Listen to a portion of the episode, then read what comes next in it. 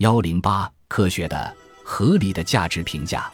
由于对价值的评价必然引进主体的尺度，因此在评价性认识中不能不含有主体的意向、愿望和要求。如果说事实性认识追求的是对客体是什么或是怎样的认识，那么评价性认识则应该怎样和不应该怎样来表达主体肯定或否定什么的价值要求。面对同一课题。不同的主体从不同的利益和需要出发，会得出不同的价值评价。而科学的、合理的价值评价，应当符合两项基本要求：一是对客体实际状况的正确认识；二是对主体实际需要的正确认识。对客体实际状况的正确认识，是形成科学的、合理的价值评价的前提。只有尽可能正确、深刻和全面地认识客观事物。才能确保价值认识的正确性、深刻性和全面性。每一事物的属性、成分等都不是单一的，而是复合的。往往出现这样一种情况，即当我们利用事物的某种属性、成分满足人的某种需要时，事物的另一些属性、成分可能给人类带来不利甚至有害的后果，反之亦然。许多物质客体和精神客体在历史发展中，往往表现出利与害、正价值与负价值相互交织的复杂情况。这就要求我们全面认识客观事物的属性、成分，对其价值的正与负、大与小加以全面的历史的考察和科学的分析，否则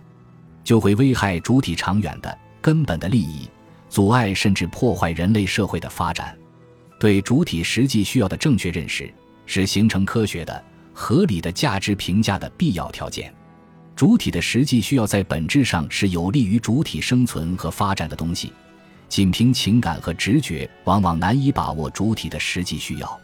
人的主观情感往往偏爱某种东西，认为它对自己有较大的价值。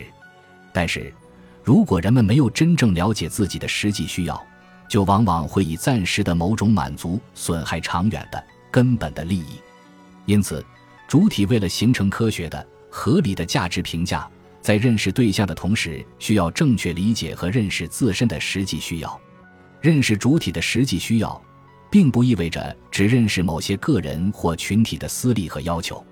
只有那些既有利于社会主体生存和发展，又对个人主体、群体主体有意义的需要。才是真正符合主体利益、具有客观必然性的需要。强调社会主体的利益，并不是否认价值评价的多样性。人的需要是丰富、具体和多样的，各种物质客体和精神客体的属性也是多方面的，因而可以在不同方面满足人的不同需要。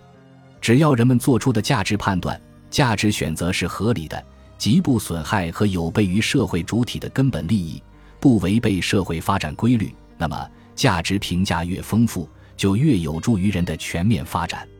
每个人都应以社会进步作为主体需要的最高尺度，从而做出正确的价值评价和价值选择。